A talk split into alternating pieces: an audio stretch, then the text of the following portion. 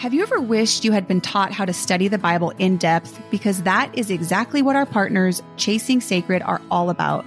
Creating resources for studying the Bible that meet practical needs while also maintaining strong biblical literacy. The way they structure their studies are so purposeful and they help readers understand the historical and cultural context, which is so important. They actually just came out with a new study on the book of Ephesians. You do not want to miss it. Just don't forget to put code abiding free for a 20% discount on any of their products. Click their link in our show notes and learn more about them at chasingsacred.com. Hi, friends. Welcome back to the Abiding Free podcast. This is Kristen. And I just want to say for those of you that are up to date on your episodes, and this is the end of the year for you, we just want to say Merry Christmas and thank you so much for being here. Thank you to all of our listeners. We wanted to announce that we will be taking just three weeks off. So we will be back January 9th. And you guys, we have so much in store. But before we talk about that, again, I just want to say thank you on behalf of Shannon and myself. This is just such a joy for us. And we can hardly believe we have 58 episodes. We have listeners from all across the world and we treasure treasure all of you and we are praying for you. And we just want to say that um, we want you to come back um, January 9th because, oh my goodness, we have so much in store. That first episode back will be Kristen Schmucker. She is the CEO from the Daily Grace Company. We talk suffering, we talk anxiety, we talk about this pressure in our culture to do it all. We also have Lisa Chan on the podcast next season. She is um, wife to Pastor Francis Chan. We'll be talking about parenting. We have John Noyes from from the incredible ministry Stand to Reason. And he's actually going to be sharing with us about suicide. He goes all over the world, and this is one of the main topics he gets asked to talk about. And you guys will be startled by the growing statistics of suicide. We also have a six week series on the life of Jesus leading up to Easter coming up. You guys don't want to miss it. And we are just so grateful for every share of our podcast. Every time you, you know, mention our podcast to other people, that's really how the word gets out about abiding free. And so we thank you for that.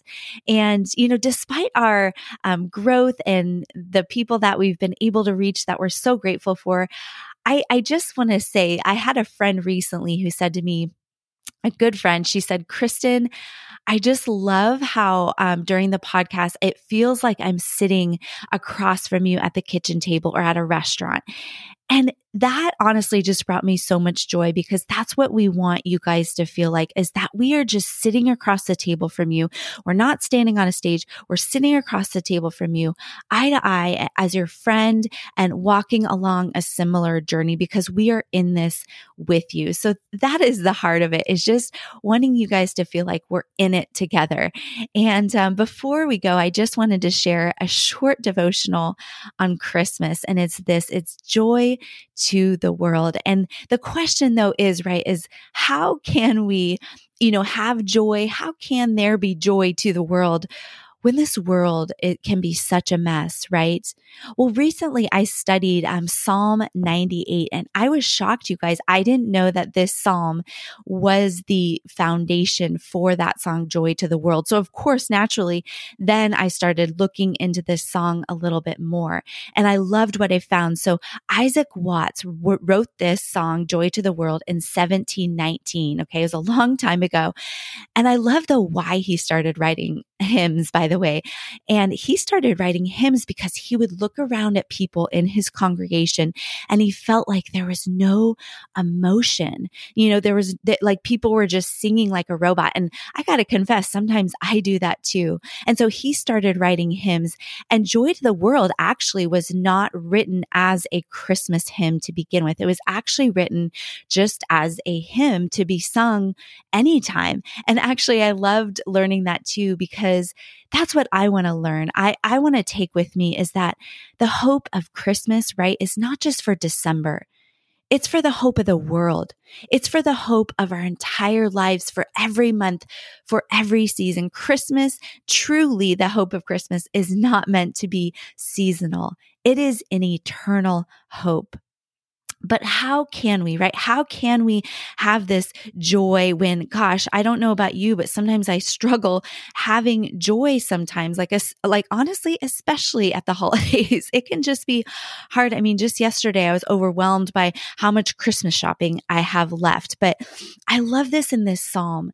It's, it's broken into three parts and it talks about, you know, the first, it says, sing a new song to the Lord for he has done wonderful deeds needs. And it basically breaks it up into these three ways that we can have joy, why we can sing a song. And the first is what God has done in the past. And so if I, if there's any encouragement I want to say, is do go back, do look back at this year. And yeah, it might have been really hard, but I pray that you can look back and see deliverance God has brought, freedom He has brought, good things he has given to you, even if it's been a hard year. So look back and look back at, honestly, look back at your salvation.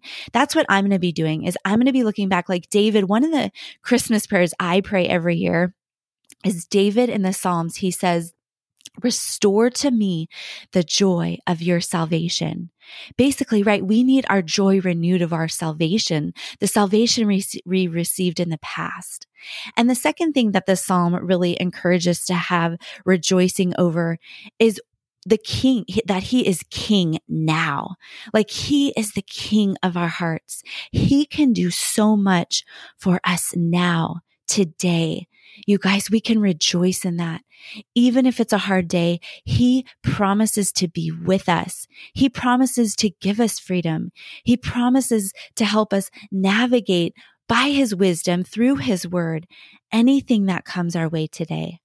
And the third thing this psalm tells us to sing a song over, to have joy over is that God is coming back and he is going to judge this earth. And yes, he is going to judge the evil in this world. But I hope you listen to this Zephaniah series because what we learn there is that even though God is coming to judge the evil, those of us that are hidden in him, those of us that have received his salvation, are going to be hidden from the coming judgment. And that's good news because don't we want the evil to end? Of course we do. And one day it is going to end. And so Isaac Watts, he wrote, he writes this, this, um, joy to the world hymn based on this psalm. And I also learned that Mary's, the Magnificat, the song, the praise that she sang was based a lot on Psalm 98 as well. And you guys, we don't often think about Mary was actually going through, yes, she was given this incredible news, right? That she was going to give birth to Jesus, the savior of the world. Of course, she wanted to rejoice over that. But Mary had difficult circumstances too. The Roman oppression was horrible, you guys. It was really hard, especially for God's people. And Mary was, came from a very poor family. And we aren't told all the details of her pregnancy, but one of the things that people suggest about why she ran to Elizabeth's home for three months was to avoid some of the shame that would have come to her that she was pregnant out of wedlock. I mean, right? It's, there's still shame in our culture about that. And gosh, she was facing, she would have faced shame and scorn from that. So Mary was facing difficult times. But I love what she does. She tells us two things that we can rejoice over that really just stood out to me that why we can have, why we can sing joy to the world. And it's this because Christmas is a big, wide, wide sweeping global message. And I'll explain what that means. And secondly, it's big, but it's also personal and it's intimate. So the message that came to you know, to the people that comes to us today is that Jesus being savior was savior to the world. Mary talks about how he was fulfilling the promise to her ancestors, you know, through Abraham and that all of us would be grafted in through this seed of faith if we put our faith in the Savior who was the Savior of the world. He came to not just the Jews, to God's people at the time, He came to the Gentiles. This message of salvation is for all who put their faith in him. But secondly, I love what Mary says, and she makes the salvation message what it is, and that it's personal. She says, she talks to God, my savior. He is my savior. He can be my savior to all of us. The message of Christmas is personal, you guys. The message of Christmas is as personal as today. What are you going through today? that you can walk into the intimacy of the Christmas story that Jesus came for you to save you, not just once and for all, but to continually also save you from the everyday struggles that we have, the, the despair that we might face, the hopelessness. He came to save you from that because he's coming back. The savior of the world is going to end evil once and for all.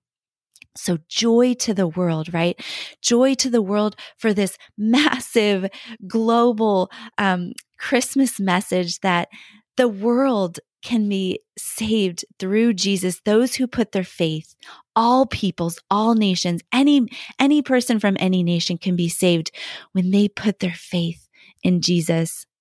And secondly, thank goodness that this message is personal. We hope you guys had a great year, but if you didn't, we pray that you drew close to God, your Savior. And we look forward to all that God is going to do next year. Thank you again so much. We will see you back in a few weeks. Have a wonderful Christmas with friends and family, and we love you guys.